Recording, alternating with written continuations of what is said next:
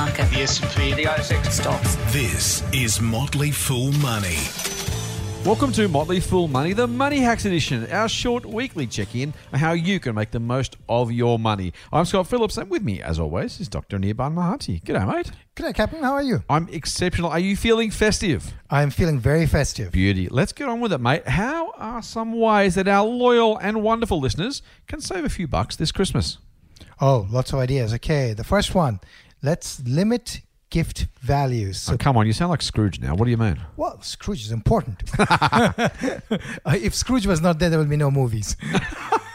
True, but, But, but what I mean is basically decide how much overall you want to spend Yep. on gifting. I mean, gifting is important, but you know, like you love people, that's more important than the amount you give them. I like and it. then you decide to, you know, you decide on your amount and you split it across the number of people you want to split it across and decide Nice. how much you're going to give each person and, and then stick to it. But I'm going to do a different version of that too. The same idea, but also do it across people. So many families these days do a Kris Kringle Secret Santa, whatever they do, where they all agree as a family either, hey, let's not buy presents for the adults, or let's just keep it to a few bucks, you know, 5, 10, 15, 20 bucks each, just to kind of stop the consumerism taking over. I think it's a really, really smart thing to do. So, as you say, limit your personal budget. Also, have a chat to the family and say, you know what, do we really want to buy each other stuff we really don't want, or should we just limit it to something nice and, and, and you know, just do that? I'm assuming, mate, from that, by the way, you're not going to get me anything for Christmas. No. Very disappointing, mate. My my my number one tip, or my the second tip for this, but the first one from me is to look for the sales. Now that seems really really obvious, but a bit of planning here is really important. There's a couple of weeks to go till Christmas. Just be careful you don't. I mean, look, I'm a terrible Christmas shopper. I leave it to the last minute, which is also, by the way, part of the story. But just remembering to check around. There's so many resources now online. Look around for the sales. If you know what you want for somebody, spend two minutes, three minutes, four minutes. Jump online, Google a product, Google a couple of different retailers. I can't tell you how much I've saved, particularly on electronics, by looking around between the Kogans, the JB Hi-Fis, the Harvey Normans, the whatevers. Just literally drop in the product, even the code if you know a particular TV model or something else you want. You can save a lot of money just by looking for the sale. As they say, a stitch in time saves nine. What's next, dude? Um, w- one idea is to, you know, especially this works well with electronic gadgets, is to not buy new, but to basically do a hand-me-down.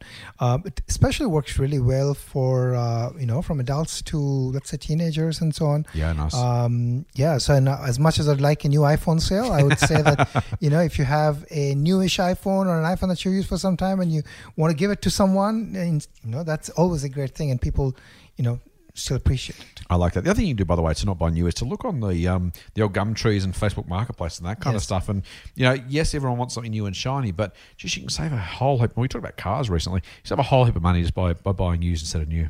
Yeah. Mate, the other one that you mentioned to me, so I'm stealing this one for myself, but you may have some thoughts. Is the old buy on Boxing Day? And this is kind of look. I don't. I don't recommend buying kids buying presents for the kids on Boxing Day because that's that's just really cruel and not very kind. Unless you can convince them that the Christmas Day really is the 27th, and if you can, good luck to you. Um, but for yourself and for others, buy on Boxing Day is a really really smart way to go about it. Stuff's on on special because they're trying to get rid of it all. Um, if you can if you can agree as if maybe you're having a family Christmas on the 28th or something, buying on Boxing Day, yeah, it's a bit kind of scroogey, but you know what? It can save you an absolute fortune, not only for for uh, for you and, and for the family, but for the sake of a couple of days. Man, I tell you what, it's a lot of money to be saved in doing that, isn't there?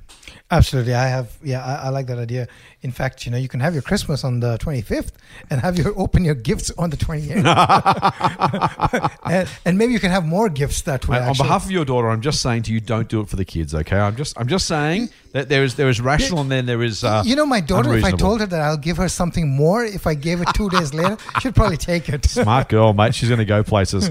Uh, if I was, look, the, the key thing here is look, we're not being scroogey about this. Um, and yes, we're an investing podcast, a money podcast generally. You know, the best way to make some money, to save, to make some money on your investing, is save a little bit more. If you can put a small portion of whatever you save on Christmas into your investment account, it'll pay for itself not only in savings on Christmas Day, but you know what? You can probably afford to pay a little bit more for Christmas gifts for the rest of your life just by saving a little bit now.